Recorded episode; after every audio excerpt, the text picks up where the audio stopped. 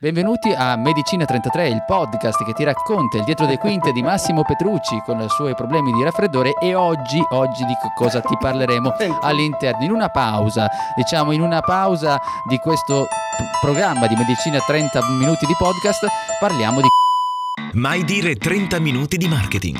Il podcast per imprenditori e professionisti che vogliono capire davvero come comunicare alla grande far crescere il proprio business e vendere di più. Benvenuti su Mai Dire 30 Minuti di Marketing, io sono Massimo Petrucci di 667.agency e dall'altra parte di Bit e Byte con la sua cravattina rossa, sempre pronto e pimpante, Giuseppe Franco, che saluto! Benvenuti a Medicina 33, il podcast che ti racconta il dietro le quinte di Massimo Petrucci con i suoi problemi di raffreddore e oggi, oggi di cosa ti parleremo all'interno, in una pausa, diciamo in una pausa pausa di questo programma di medicina 30 minuti di podcast parliamo di come portare il lettore dalla tua parte.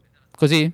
Esattamente, eh. oggi parliamo di persuasione, eh. eh, come sensibilizzare insomma, una persona e indurla poi ad agire, quindi par- parliamo proprio di comunicazione persuasiva e come portare quindi le persone dalla, dalla tua parte. Diamo, io mi sono appena appuntato, appena appuntato 10 eh, suggerimenti molto pratici, soprattutto quando si scrive, per portare la persona e le persone dalla, dalla nostra parte. E quindi diciamo, persuaderle eh, nel, nel, diciamo, nel, nel, significato più mm, nobile del termine, che, che insomma come sempre noi ricordiamo, uno non esistono parole magiche, due non esistono formule magiche, tre la persuasione non è che significa che una persona che sta lì per i fatti suoi non sa niente di niente, non arriviamo e magicamente facciamo il rito voodoo e questa persona si, si, volta, preme e, compra tutte le cose che, che noi no. Quella è fantascienza, sono, dai. Quella è fantascienza.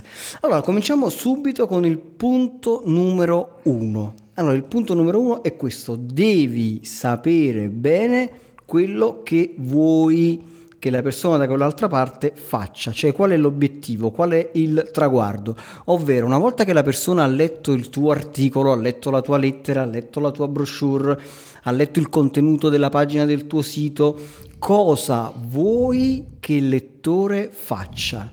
Cioè questa cosa che sembra semplice in realtà non lo è. Perché la maggior parte delle volte che le persone scrivono un testo non si pongono questa domanda, cioè non si chiedono bene ma alla fine di, questo testo qual è l'azione che io desidero che la persona faccia, cioè cosa voglio che la persona faccia dopo che ha letto il mio testo. Quindi il punto numero uno è cosa vuoi che la persona faccia dopo che ha letto il tuo testo. Questo secondo me non è soltanto un consiglio utile per quando andiamo a pensare quello che dobbiamo fare, nello scrivere, eccetera, ma ci dà anche una, un indirizzo alla nostra mente. Questo vale quando dobbiamo scrivere, quando dobbiamo parlare. Lo ripeto spesso: il fatto di avere, in, faccio un rapporto, in un corso mio lo dico, il fatto del titolo come un titolo di un giornale. Eh, dici quando scrivo il titolo, prima o alla fine? Allora ci sono quelli che pensano che bisogna farlo alla fine e invece quelli che pensano all'inizio. Io sono per l'idea di scrivere dall'inizio, cioè nella tua testa devi già sapere quello che deve fare, perché così tutto ciò che racconti, anche se la call to action che noi abbiamo già detto in altre occasioni arriverà alla fine, però se tu hai già in testa quello che devi dire, quello che devi fare, cioè il tuo obiettivo traguardo come dicevi tu Massimo, e, e noi non solo poi alla fine faremo e diremo quell'azione lì, ma tutto ciò che diremo sarà, come dire, cercherà di portare sempre dei contenuti, delle parole utili a quel fine lì. Cioè, quindi non è soltanto il fine, ma anche il viaggio che migliora. Quindi sono due gli aspetti positivi di saper bene quello che vogliamo. Allora, guarda, ti faccio un esempio. Quando mm, ho, ho, lanciato, il, una, ho lanciato, una, newsletter, vabbè, ho lanciato la mia newsletter generica, insomma, la mia lista, poi ho lanciato una, una, una, mail specifica a un determinato gruppo di persone che mi seguono per, eh, per vendere il, il, il, tool che si chiama My Social Plan, no? che, che, ti permette di organizzare il tuo piano editoriale con, con pochi semplici clic.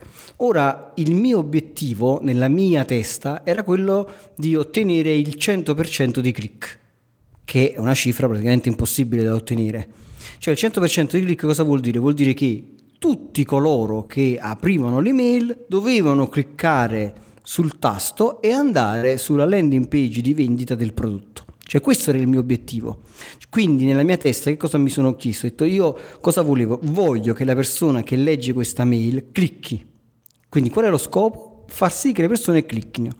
Per fare questo ho cominciato a ragionare, ho detto bene, se voglio che questa persona clicchi qua sopra, come lo devo organizzare questo testo? E quando parlo di organizzare il testo, parlo anche della lunghezza del testo, cioè deve essere lungo, deve essere breve, voglio che il che il tasto da premere sia grande, sia piccolo, sia verde, sia rosso, lo voglio mettere subito in alto, lo voglio mettere subito in... Cioè, come, come posso fare in modo che questa persona ci clicchi subito? Che caratteristiche ha questa persona? Allora ho cominciato a ragionare, cioè perché questa persona dovrebbe cliccare? Cosa gli devo andare a dire a questa persona per farla cliccare? Gli devo raccontare tutto? Oppure gli devo raccontare una parte e poi gli guarda per il resto, clicca e scopri.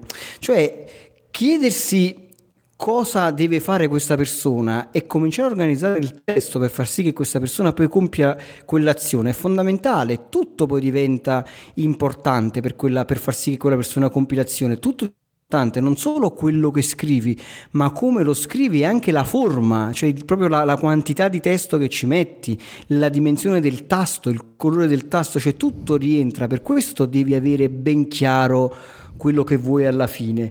E ti do un numero ti dico che a me mediamente il tasso di click della mia newsletter media è intorno al 4% e in questo caso io ho ottenuto il 12%. E rispetto alla, alla media il 12% è tanto, non è il 100% che avevo in testa, ma è stato tanto. Poi chiaramente nel corso del tempo, devo dire che questa newsletter poi ha avuto una vita molto più ampia, perché poi le, persone hanno cliccato nel corso del tempo per più tempo, questo però è un altro discorso, però ho ottenuto un risultato molto molto più potente rispetto a quello che era la media normale. Perché? Perché devi, ho, ho pensato con molta attenzione quale fosse l'azione che volevo che l'utente facesse alla fine. Quindi punto numero uno, devi sapere bene quello che vuoi. Punto numero due, devi creare un gancio emotivo. E questo è molto importante perché eh, la testa delle persone è, è, sempre piena di pensieri, come dire, sovraffollata di, di pensieri. Abbiamo il, ognuno di noi, no? C'è la testa piena di, di, di, pensieri che riguardano la famiglia, che riguardano i soldi, il sesso, i figli, le preoccupazioni, eh, insomma, le, le, le, le, tante cose che, che ci affollano la testa dalla mattina alla sera. Quindi a volte entrare nella testa delle persone è veramente complicata perché ogni persona ha un flusso di pensieri complicato, cioè un, co- costante, quindi poi, poi, ci sono distrazioni che, so, dei social, ci sono distrazioni de- de- della televisione, la radio, le, il lavoro, insomma non sai mai in quel momento la persona che magari ha, aperto, si è aperto la tua mail o in quel momento sta vedendo il tuo sito o sta vedendo il tuo annuncio, che cosa poi realmente sta facendo, perché magari sta guardando la televisione e contemporaneamente sta lì col telefono in mano e quindi magari si trova in una modalità che non è una modalità di piena attenzione oppure semplicemente ha aperto la mail la mattina, sta facendo colazione, però non ha tanta voglia, non ha tanto tempo. Insomma, non sai qual è la cosa, quindi ti serve un gancio emotivo, qualche cosa che immediatamente colpisca l'attenzione della persona. E come si fa questo? E solitamente si fa cercando di intercettare un pensiero, cioè cercando di capire qual è la preoccupazione più grande della persona che ha uh, in quel momento. È chiaro che non è che puoi fare la telepatia e capire in quel momento guardami, guardami. Eh, esatto, non è quello il senso. Però se tu hai studiato bene chi è il tuo interlocutore, qual è la sua preoccupazione più grande, quindi se ad esempio in questo momento ti sta rivolgendo, faccio un esempio molto semplice giusto per, per, per, per capire il concetto, se stai vendendo un antifurto per casa, e in questo momento ti stai rivolgendo a coloro che nell'ultimo mese hanno, hanno, subito un furto, che sono le persone più sensibili, perché una volta ho lavorato per un'azienda che, vendeva, che vende antifurti e questo mi diceva, dice guarda, la maggior parte delle, delle persone che acquista un antifurto per, per caso lo acquista o perché ha subito un furto in casa, perché ha subito un, oppure un suo vicino ha subito un furto in casa. E quindi praticamente si trova in una situazione di paura in quel momento e quindi è predisposto fortemente a comprare un antifurto per, per, la casa. Quindi in quel momento che cosa devi fare in questo momento? Devi andare proprio a lavorare su questo, cioè devi andare a lavorare su quella paura e dire se in questo momento chiaro, trovando la forma giusta, io la sto soltanto mh, raccontandolo di mente. Se in questo momento la tua paura è che ti rubino in casa, allora ecco la soluzione per te. Quindi intercetti una sua preoccupazione, un suo alert e in quel momento lui magari è disposto a lasciare tutto quello per cercare di capire qual è la soluzione che tu gli stai proponendo. Ma eh, questa cosa mi è buffa perché proprio stamattina ne parlavo, stamattina intendo noi che stiamo registrando in questo momento, ma ehm, de- del fatto dei pensieri che mi dicevi, che poi chi ti ascolta eh, ha due miliardi di pensieri, io vabbè la dicevo un po' più ironica, dicevo mogli, amanti, cani, gatti, un sacco di confusione in testa, per cui non è che abbia tutto questo, questo interesse ad ascoltarti, l'unico modo è appunto per cercare di trovare questo hook, questo gancio emotivo. Ci sono due cose che possiamo fare. La prima l'è detta del fatto che eh, non è facile, noi dovremmo ipoteticamente partire da prima, cioè conoscere bene a chi stiamo parlando, eh, con chi stiamo parlando. Però poi c'è l'altra tipologia di, di, di, elemento che è quello che tu hai detto e che potremmo definire, che io definisco tra l'altro di contesto, cioè il contesto in cui si trova in quel momento la persona con cui stai parlando. Nel public speaking, ad esempio, lo, per chi è, cerca di avere un po' di esperienza lo deve, deve improvvisare, quindi delle volte capita che deve parlare con un pubblico, cosa che non consiglio, però magari capita che deve parlare e non conosce benissimo le persone, allora per cercare di trovare un gancio emotivo deve guardarsi attorno e vedere che cosa sta succedendo in quell'istante. La dico ancora più semplice, fa caldo? Mm. Perfetto, siamo in un ambiente caldo, probabilmente, probabilmente il 90% delle persone in quel momento avrà caldo. Quindi pur se non lo conosco, non conosco quelle persone, posso dire, oh caspita che caldo che sta facendo, per cui in qualche maniera entro nella testa delle persone, che non è una cosa semplice e tantomeno col caldo ci riesci, che poi intercettare proprio i pensieri delle persone, tu lo sai benissimo, tra l'altro ne parli anche nel tuo libro, è proprio il principio, una cosa penso antica poi di copywriting, eh, del fatto di entrare nella mente delle persone, ci sposta da dove si trova, non dargli una cosa nuova. Per cui eh, direi che sicuramente le emozioni fanno muovere le persone e se non riusciamo cosa che comunque sconsigliamo, di non avere un'analisi di con chi stiamo parlando, dobbiamo cercare almeno di appellarci a delle situazioni standard e dei momenti particolari. Tu citavi quello dell'antifurto per dire, però è l'unico modo per riuscire a staccare le persone del vortice dell'attenzione, perché quella è la battaglia che combattiamo ogni giorno. Certo, assolutamente. Bisogna fare quello che viene chiamato, diciamo tecnicamente, un ricalco situ- situazionale. Sì. Cioè devi mm, portarti sul terreno sostanzialmente del tuo interlocutore mm, trovare un terreno comune, eh, quindi anche raccontare se, se il tuo è eh, il tuo cliente ideale è un imprenditore che in questo momento uh, si trova in difficoltà perché tu offri una soluzione per imprenditori che magari hanno so, una soluzione finanziaria o qualcosa di questo tipo allora dire oggi fare impresa è complicato, oggi trovare i giusti finanziamenti è diventata una cosa impossibile, ma grazie a, allora hai eh, fatto un ricalco situazionale perché hai trovato il terreno comune, quello del sei un imprenditore in una situazione complicata, lo sappiamo bene. E da quest'altra parte lo stai spostando su una soluzione, ma da quest'altra parte c'è la soluzione per te, una soluzione che magari noi abbiamo studiato perché puoi anche raccontare, noi siamo un'azienda, conosciamo le problematiche, eccetera, eccetera, siamo come te e quindi sempre più simili e ti diamo una, una soluzione. Cosa. Scusami, mi viene da ridere perché dico, sai, quelle situazioni paradossali, assurde, anche se non hanno niente a che fare col business. Se io dovessi parlare ad una festa delle donne, un gruppo di donne, e comincio a dire, mamma mia, questi uomini sono tremendi. Ecco qua, cioè, hai visto, eh, non conosco nessuno, però statisticamente il 90% mi dirà, sì, è vero, eccetera. Ecco, è quello proprio il ricalco situazionale di cui parlavi, proprio riuscire ad utilizzare quelle che sono cose generali. Però ehm, la cosa che un po' adesso al di là dello scherzo è sicuramente una fase iniziale di quello che stiamo dicendo. Poi però dobbiamo metterci dentro la ciccia per dire, quindi l'analisi secondo me del lettore è alla base, sempre e comunque. No, ma hai ragione sulla storia delle donne, cioè è fondamentale riuscire a capire eh, qual è il terreno comune, è molto importante, devi capire chi è il tuo cliente da quell'altra parte, perché se non, se non comprendi chi è il tuo cliente da quell'altra parte, cioè se non capisci qual è la sua esigenza, qual è il suo pensiero, quello che c'ha nella testa, alla fine la tua comunicazione diventa una comunicazione banale. Il concetto è proprio questo: quando parli a tutti, nessuno si sente speciale, nessuno sente che tu stai parlando a lui. Cioè, una comunicazione portata a tutti è una comunicazione sempre mediocre, una comunicazione banale, nessuno si sente tirato in ballo in prima persona. Il concetto è che nessuno si sente speciale, perché nessuno dice questa persona sta parlando a me, ha capito le mie esigenze, le mie problematiche. Per questo tra i tutti anche se chiunque potrebbe comprare il tuo prodotto il tuo servizio, va bene, ma tra questi tutti ci sarà una parte che ha delle caratteristiche altamente specifiche e particolari e è da quelli che tu devi parlare, che poi arriva qualcun altro e compra, va bene lo stesso, ma tu devi parlare a una specifica parte di persone, per questo devi capire bene chi sono. E, e arriviamo al punto numero tre perché le persone vogliono sentire eh, concetti concreti, vogliono soluzioni reali ai loro problemi e per questo devi capire bene quali sono i loro problemi.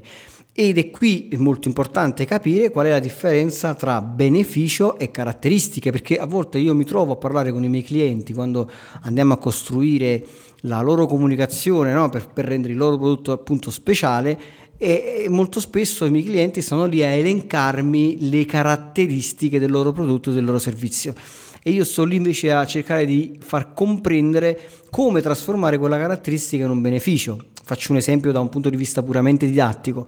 Se io dico noi vendiamo auto di colore bianco, questa è una caratteristica. Auto di colore bianco è una caratteristica. Se io invece dico noi vendiamo auto di colore bianco perché abbiamo fatto un'indagine statistica, abbiamo visto che le auto di colore bianco sono le auto meno tamponate in assoluto, e quindi magari potete avere uno sconto sulle assicurazioni, allora questo diventa un beneficio. Quindi il colore bianco diventa un beneficio nel momento in cui quella caratteristica spiega perché è importante. Nel momento in cui tu spieghi perché quella caratteristica è importante, diventa un beneficio e il beneficio è molto più potente di una caratteristica perché mette in moto tutta una serie di emozioni e come dicevi tu giustamente prima Giuseppe, le emozioni fanno muovere le persone.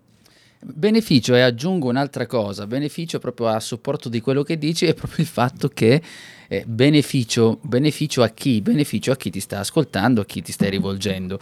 Una cosa che sembra apparentemente banale, ma non lo è. Non lo è perché eh, tu hai fatto adesso una buona distinzione, però spesso qualcuno dice, senti, ma qual è il beneficio? E eh, beh, il beneficio è il mio prodotto a tre velocità e quindi si fa confusione, si, si sofferma la caratteristica. Il beneficio è proprio nel momento in cui, sia come dicevi tu, ma sia che quella cosa che mi stai dicendo, che mi stai raccontando, mi possa rendere migliore la mia vita. Poi quando tu eh, dici del fatto che sostanzialmente quello che, che, diciamo in questo terzo punto, che le persone eh, diciamo quello che loro vogliono sentire, quindi eh, ecco qui perché torna ad analisi, ecco perché torna a conoscere la persona, torna a conoscere quel, quelle persone che, cui ci rivolgiamo perché soprattutto noi dobbiamo essere in quel momento che loro hanno bisogno di quella cosa e quello che noi offriamo deve essere utile a loro in quell'istante.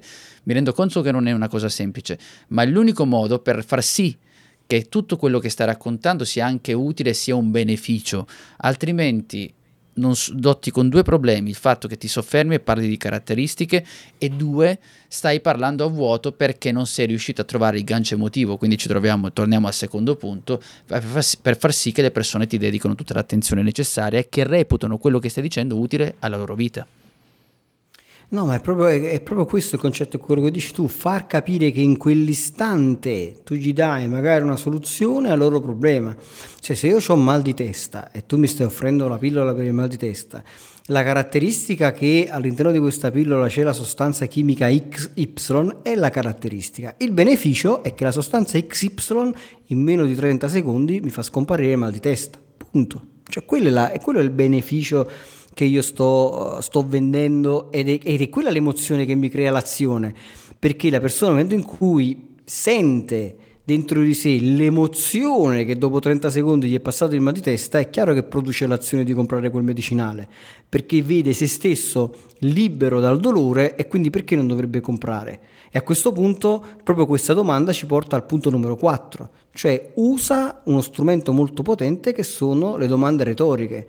Io ad esempio nel, nel libro copywriting quantistico faccio una domanda al lettore, cioè, la, dopo un paio di pagine dice, eh, c'è, c'è, un paragrafo che inizia e dice se ci fosse un sistema sperimentato ed efficace per scrivere testi che, che ti facciano vendere di più, un sistema che anche partendo da zero possa essere appreso e applicato in poco tempo, ti piacerebbe impararlo e metterlo subito in pratica?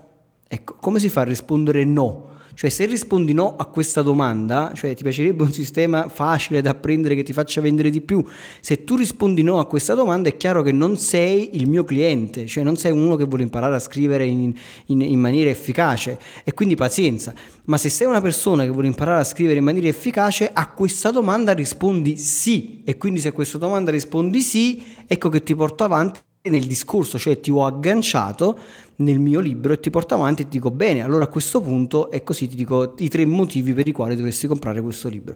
Quindi fare domande retoriche è molto importante perché aiuti la persona a rispondere sì, lo porti avanti nella discussione, lo mantieni tua, nel tuo discorso e soprattutto lo spingi a compiere un'azione. No? È un po' come dire, eh, se potessi andare in pensione dieci anni prima e con il doppio dei soldi, dei soldi saresti interessato ad ascoltarmi?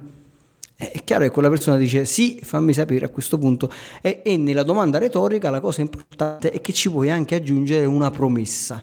Cioè puoi e se, soprattutto se il tuo magari è un prodotto o un servizio che ha bisogno un po' più di tempo per essere spiegato, la domanda retorica ti permette di inserire una promessa e dire ti prometto che ti farò avere cosa e, e, tu sei disposto ad ascoltarmi in cambio di questo? E molto probabilmente la persona ti risponderà sì e quindi magari continua a leggere e, e, e come, dire, come risultato hai che mantieni, e questo è molto importante, l'attenzione del tuo interlocutore e lo mantieni sulla tua comunicazione. Assolutamente, è un po' come dare inizio a una partita, cioè se noi rimaniamo senza domanda retorica è come se la partita non iniziasse mai. Quindi noi non partita immaginaria di pallavolo dovremmo spingere la palla dall'altra parte e quindi come lo facciamo? Se quella persona è dormiente gli dobbiamo lanciare questa palla, deve rispondere. Quindi la prima azione sicuramente è la domanda retorica. Tu facevi quell'esempio, lo possiamo trasportare in quello che è anche il parlare dal, dal, vivo, che io dico quanti in quest'aula vogliono risparmiare 500 euro entro fine mese? Questa è una domanda retorica, probabilmente qualcuno, poi ovviamente sono stramiliardari, non lo so, però in genere tutti quanti dicono sì, ok, adesso cont- allora seguimi nei prossimi 20 minuti. E quindi ti stai cercando, te li porti in quella maniera. E, e comunque in tutto ciò stai cercando un'azione piccola perché non stai chiedendo una grande azione a chi ti ascolta, perché anche quello è un problema.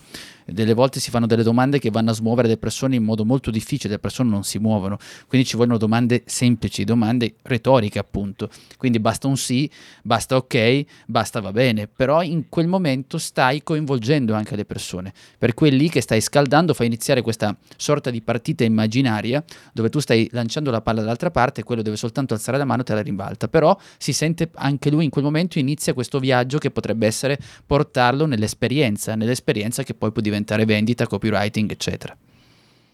Guarda, le domande sono molto potenti, le domande sono veramente molto potenti perché è l'unico modo per interagire con il tuo lettore.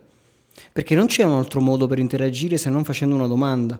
Che, e la domanda retorica ti dà la possibilità, a prescindere dalla risposta, che eh, già sai qual è, probabilmente un sì o un no, a seconda di come hai costruito la domanda, di creare una specie di conversazione in tempo reale con il tuo lettore la, chi domanda comanda, si dice, no? Quindi creare mettere ogni tanto nel tuo testo una domanda permette, ti permette in quel momento di interagire in tempo reale con il tuo interlocutore. Anche se quell'articolo o quel testo l'hai scritto un anno prima, quella domanda ti permette in quel momento di interagire istantaneamente con il tuo lettore. Quindi le domande sono molto importanti.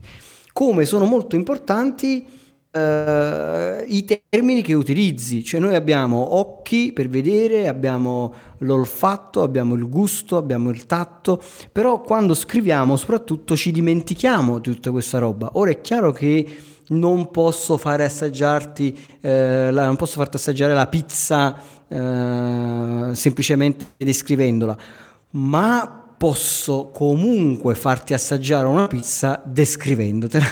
ti sto dicendo il tutto e ti faccio un esempio. Eh, se in questo momento ti dico immagina uh, di mettere le unghie su una lavagna e, st- e, tirare giù con forza, probabilmente le persone che in questo momento hanno immaginato questa scena avranno forse stretto un po' i denti o forse chiuso un po' gli occhi, avranno fatto un'espressione sai, quella dire di ah, oh, caspita, che porca miseria, così con i denti questa stretti. Questa lavagna che ora non esiste né lavagna e non è, non, questa lavagna immaginaria non, non esiste, questa azione noi non l'abbiamo fatta, eppure il nostro corpo ha reagito, cioè ha reagito fisicamente. Quindi questo cosa vuol dire? Vuol dire che le parole hanno la grande forza di condizionare il nostro corpo, di condizionare le nostre azioni. Quindi dobbiamo utilizzarle in maniera intelligente. Che significa cre- utilizzarle in maniera intelligente? Fare in modo di creare delle immagini. Così come ho creato ora l'immagine di te con le unghie sulla lavagna, crea delle immagini piacevoli chiaramente, oppure brutte a seconda di quello che, che, che vuoi provocare nel tuo, nel tuo lettore, però coinvolgi tutti, tutti, i sensi del tuo lettore. Cioè, se stai parlando, se ti dico, immagina il primo sorso di birra gelata, anche se questa, questo sorso di birra gelata non lo stai effettivamente, eh, non stai bevendo la birra, però il, stai provando a immaginare il primo sorso di birra gelata, il vento sulla faccia, il, il profumo della pelle, cioè tutta questa roba nella tua comunicazione lo devi usare, devi fare in modo che il tuo lettore possa immaginare e sentire tante cose. Senti il tatto, senti il, il, il, il morbido della pelle, senti il profumo del cuoio, senti... Quindi quando tu stai vendendo qualunque tipo di prodotto, qualunque sensazione, falla immaginare. E anche se il tuo non è un prodotto tangibile, ma è una situazione in cui magari la persona eh, si troverà perché magari ha fatto una cura dimagrante, fallo immaginare bello in un vestito, immagina come sarai indossando il vestito che, che, che, hai sempre desiderato. Immagina come sarai quest'estate quando eh, andrai in spiaggia. Cioè, fai in modo che le persone, attraverso le tue parole, creino delle immagini, perché un'altra volta le immagini creano le emozioni e le emozioni muovono le persone. Assolutamente, cosa vuoi che ti dico? Anzi, tappati gli orecchi perché voglio fare un altro esempio. Eh, tipo, pensa al primo bacio in spiaggia quando il vento ti attraversa i capelli, wow. quelle cose lì eh, per non sentire, però que- tutte quelle cose lì che poi tu pensa al primo lancio del paracadute se parli con un gruppo di, so, di paracadutisti, tutte quelle cose che sono un po' collegate al, al tuo pubblico ma che crea quelle immagini che poi tu lì in quell'istante, quando hai creato quell'immagine, sai di aver dato di aver toccato comunque sempre le corde delle emozioni, perché l'immagine più vivida, come si dice, da comunque va anche a smuovere le emozioni, se sappiamo, ma possiamo anche utilizzarle in negativo, cioè offrendo delle immagini. Io l'altro giorno mi avevano chiesto proprio sull'uso delle parolacce, dicevo, eh, ho usato una figura così, ma giusto dice, profumare calzini sporchi con polvere di letame.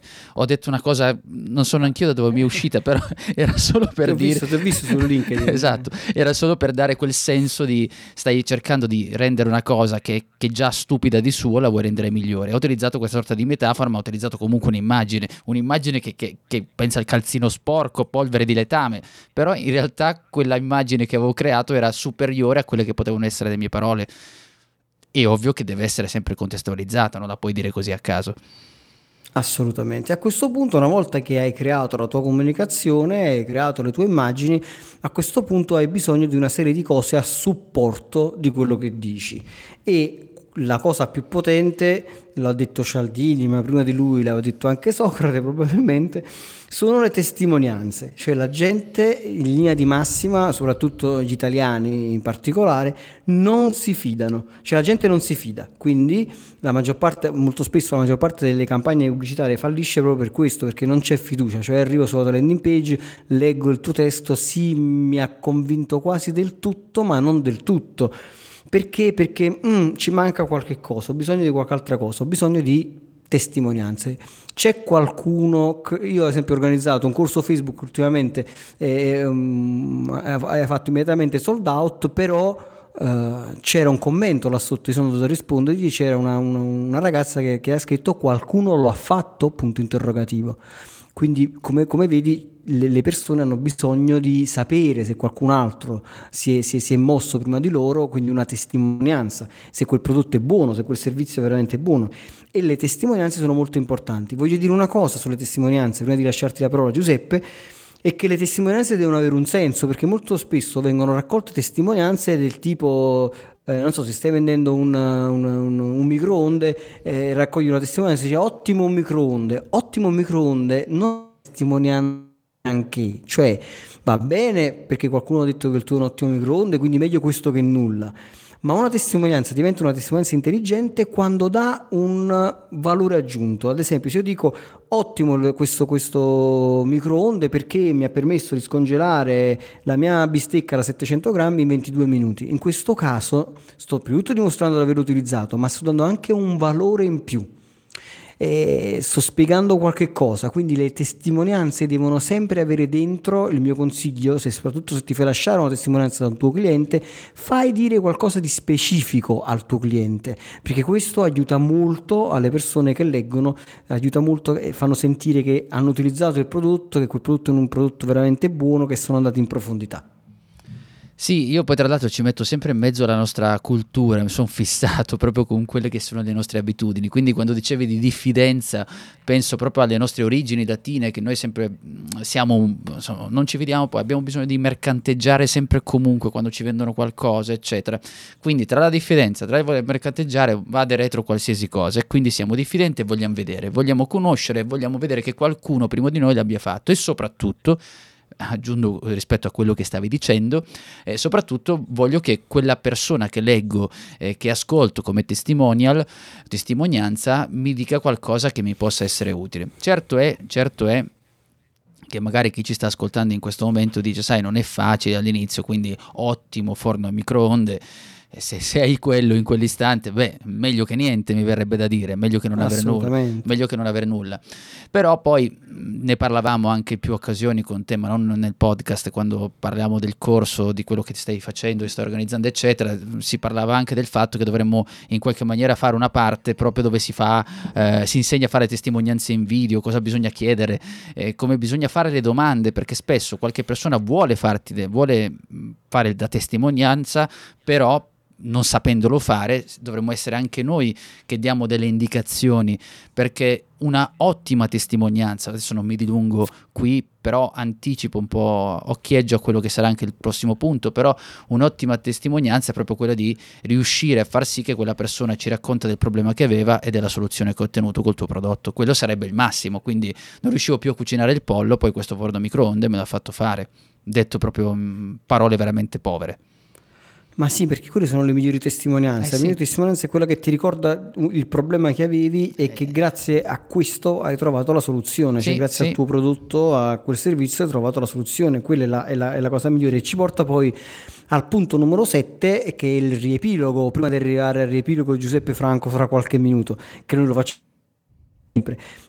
Riepilogo importante, soprattutto se hai un testo piuttosto lungo. È importante perché riepilogare quelli che sono stati i punti più importanti, riepilogare nella testa del cliente qual è il suo problema, che te lo ricordo ancora una volta, tu hai questo problema, io ho questa soluzione, è importante perché ricordiamoci la paura non c'è niente da fare, è la leva più grande, è quella che fa muovere poi le persone. Ora non è che dobbiamo spaventare forza tutti quanti, possiamo anche utilizzare leve diverse, anche la leva della felicità e del piacere sono leve importanti che fanno muovere le persone.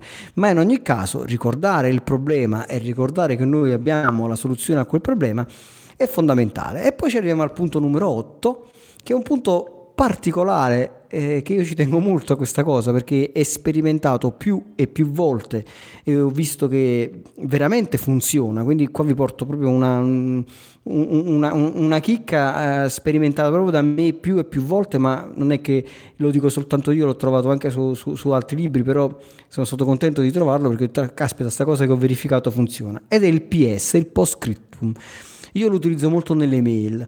Cioè quando devo dire una cosa importante, a volte decido di metterla magari nel testo dell'email, ma altre volte decido di metterla direttamente nel post scriptum, come se fosse stata una cosa aggiunta lì. PS e ci vado a inserire la cosa più importante, oppure PS e faccio un veloce riepilogo, oppure PS e ci metto un punto focale. Perché questo? Perché ho visto che il PS è sempre letto cioè mi, mi, capita a volte di vedere, di constatare, magari attraverso alcuni strumenti, che l'intera mail non è stata letta o è stata letta per pochissimo e invece il PS è stato letto e, e, tutti i link che stanno all'interno del PS, se c'è un link all'interno del PS, è più probabile che quel link venga, venga cliccato lì all'interno del post scriptum piuttosto che lo stesso link venga cliccato all'interno del testo dell'email. Non so se questa esperienza... Eh, la condividi oppure hai provato anche tu Giuseppe? Sì, funziona, funziona. Poi eh, anche qui considera che se lo fai tramite email marketing, chiaramente eh, ti consiglio di non farlo ad ogni mail perché poi perde di, di importanza. Cioè questo è quello che ho ah, visto certo. io, se lo fai questo lo fai anche la prossima, poi la prossima, probabilmente poi chi è abituato a leggere il PS, il PS diventa la tua mail di routine e quindi non ti legge più. E tra l'altro ho anche visto delle volte delle prove, però sicuramente il mio numero è un campione veramente piccolo rispetto a quello che potrebbe essere un test più efficace, del fatto che addirittura quando usi due PS, anche questi due hanno comunque, per quanto siano stupide da vedere, vedere PS1, PS2, anche quelli funzionano. Probabilmente perché eh, abbiamo quella, secondo me, a che fare con il nostro cervello antico che non abbiamo ancora citato oggi, che è proprio il fatto di, Vero. oddio, non è che mi sto perdendo qualcosa di importante, forse è meglio che vada a leggere, perché il PS è un po' come questo allarme, stai attento, aspetta un po', che cosa c'è, è come una segnalazione, come un segnale, non dico di pericolo, ma che comunque vada a toccare le stesse, le stesse suonare le stesse corde. Assolutamente. Arriviamo al punto numero 9 che eh, mi autocito il libro del copywriting quantistico. Promotion. Beh, promotion. però in realtà è proprio lì, cioè minima quantità efficace. Anche se è un testo lungo, in realtà anche un, uno stesso testo lungo è fatto da piccole parti, cioè minima quantità efficace, minima quantità di informazioni che serve per far compiere un'azione, per esprimere un concetto.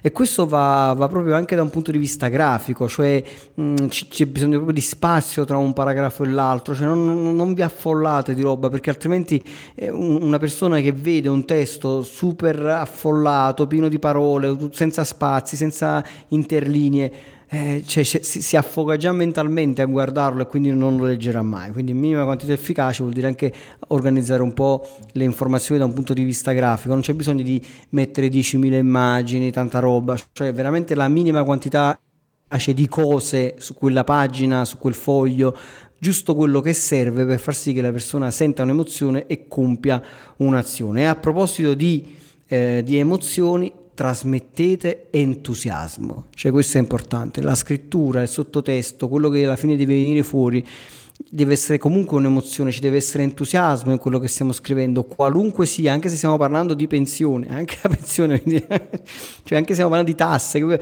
comunque è importante trasmettere sempre entusiasmo perché le persone sentono quando c'è menzogna, cioè sentono quando tu non credi in quello che stai scrivendo, in quello che stai dicendo lo sentono sempre, cioè questa è una cosa, Giuseppe tu che parli in pubblico e, e, e ancora di più lo vedi e lo senti, cioè tu puoi essere lì perfetto, puoi fare il discorso perfetto perché l'hai preparato alla perfezione, ma se non credi in quello che stai dicendo le persone sentono che stai mentendo oppure sentono che non sei reale, non sei giusto. Aggiungo una cosa per essere ancora più precisi rispetto a quello che stai dicendo, che il fatto è vero, assolutamente l'entusiasmo è anche deve essere sostenuto da una base solida di passione, che proprio su quello che dicevi tu, proprio del crederci.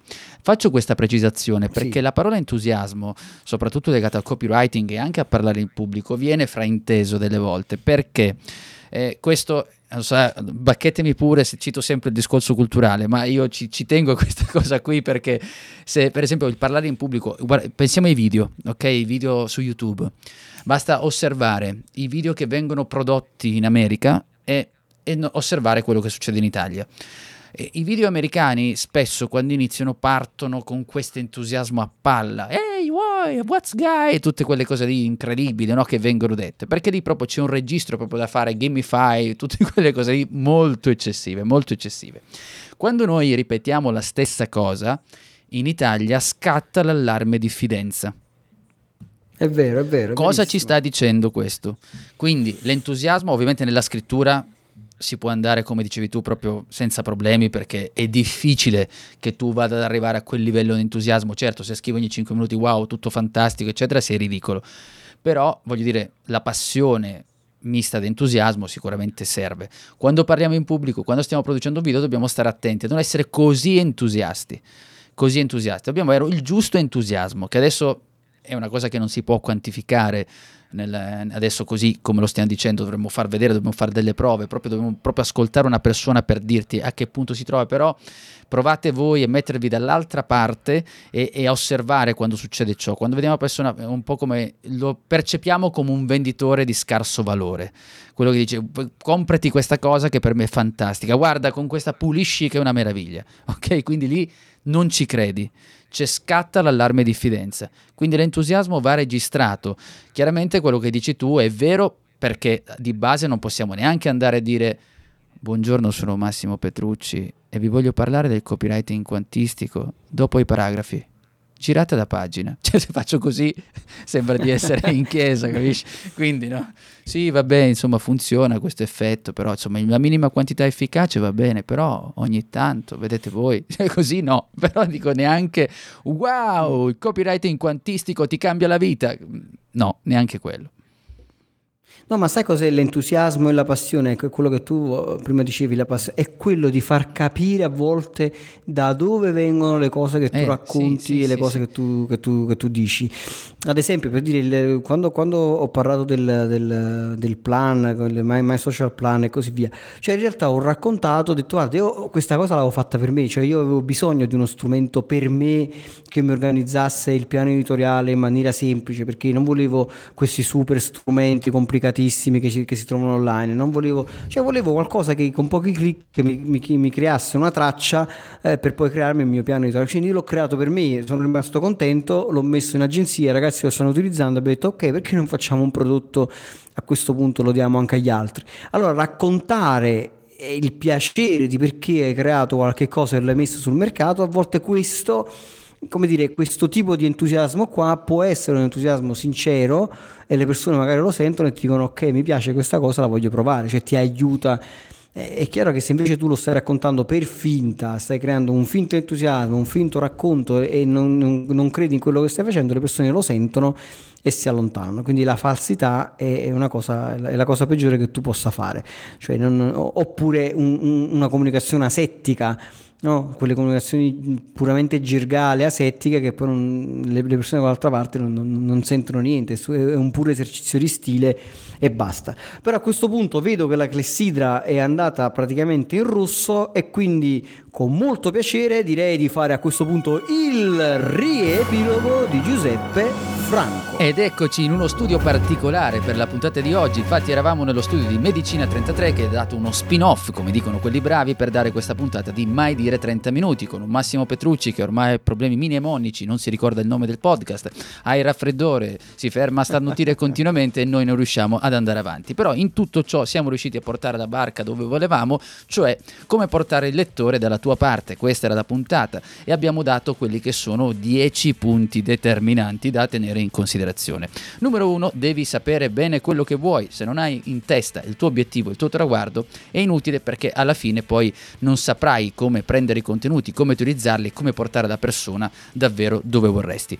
Numero 2, devi creare un gancio emotivo, trovare nella testa di chi ti sta ascoltando, che è occupata da migliaia di pensieri, cani, gatti, topi, cagnolini e tutto il resto, tu invece devi trovare da parte emotiva che riesce a coinvolgere e portarli dalla tua parte. Numero 3, devi dire ciò che vogliono sentire, cioè innanzitutto distingui benefici e caratteristiche, che spesso si fa una grande confusione, e dici alle persone ciò che loro vogliono sentire, cioè in che momento si trovano della loro vita, quello che stai raccontando tu è utile, non è utile e perché sarà utile, quale sarà il beneficio. Numero 4, utilizzare le domande retoriche, quelle domande che non sono difficili da rispondere, ma sono quelle domande che le persone Insomma, ti dicono, ti danno sì, ti rispondono con sì e con no, in modo che tu possa coinvolgere e poi portarle all'interno di quello che sono che, che, è il tuo messaggio. Numero 5, usa dei termini che costruiscono, creano immagini nella testa delle persone. Utilizzare delle immagini attraverso le parole puoi creare delle immagini. Quando crei delle immagini, coinvolgi le persone e crei anche susciti delle emozioni. Numero 6. Sfrutta le testimonianze perché, caro amico mio, lo sai, siamo tutti diffidenti e abbiamo bisogno di vedere che quello che tu stai vendendo, che stai offrendo, qualcuno l'abbia fatto prima di me, perché io non sono così scemo di dedicarti, di darti tutta questa fiducia se non vedo che gli altri l'hanno fatto prima di me e abbiano comunque ottenuto sol- de- delle soluzioni. Numero 7 è un po' quello che sto facendo io adesso, c'è una sorta di riepilogo, ricordare alle persone qual era il loro problema e la soluzione che stai offrendo, cioè hai raccontato, hai parlato, ti dici senti, guarda che questa offerta, quello che ti sto dicendo è il tuo problema era questo e io ti sto offrendo la soluzione, hai capito? E poi ricordati di premere anche su quelle che sono alcune leve come potrebbe essere la paura. Numero 8, amante proprio inconfondibile, il nostro Max Petrucci con la potenza del post-scriptum, PS, quelle cose che noi scriviamo alla fine delle mail, post-scriptum. Lui ci ha raccontato nella sua esperienza che comunque le email che scrive quando c'è il PS, tutti lì, mondo fermo a leggere il PS. Ora sto esagerando, però è vero che comunque c'è il massimo dell'attenzione, sfruttiamole bene però e non usiamole continuamente, altrimenti poi diventa una routine inutile. Numero 9, la minima quantità efficace, presa paro paro da quello che è il libro copywriting quantistico, cioè attenzione, cercare di catturare quel minimo che serve per portare avanti quello che è il tuo messaggio. Vi rimando comunque al libro, questa è una promozione, quindi ricordatelo. Numero 10, devi trasmettere entusiasmo. Se io inizio e parlo o scrivo dicendo buongiorno a tutti, io sono Giuseppe Franco e adesso vi parlo di copywriting quantistico, è ovvio che questa cosa non, un, non ha un grande fascino, ma soprattutto devo anche dimostrare la passione del come sono arrivato a scrivere, a raccontare, a parlarti di quel prodotto e di quel servizio. È tutto a voi studio. Bene, ricordiamoci che le parole devono creare emozioni, perché solo le emozioni fanno muovere le persone. Siate felici ovunque voi siate. Ciao. Ciao. Hai domande? Lascia un commento. Se poi ti è piaciuta questa puntata, scrivi pure la tua recensione a 5 stelle. La leggeremo la prossima settimana. Tutte le puntate di Mai Dire 30 Minuti di Marketing le puoi ascoltare su iTunes, Google Podcast, Spotify, YouTube e Spreaker. Inoltre su 667.agency slash podcast trovi i link a video, libri e a molte altre risorse.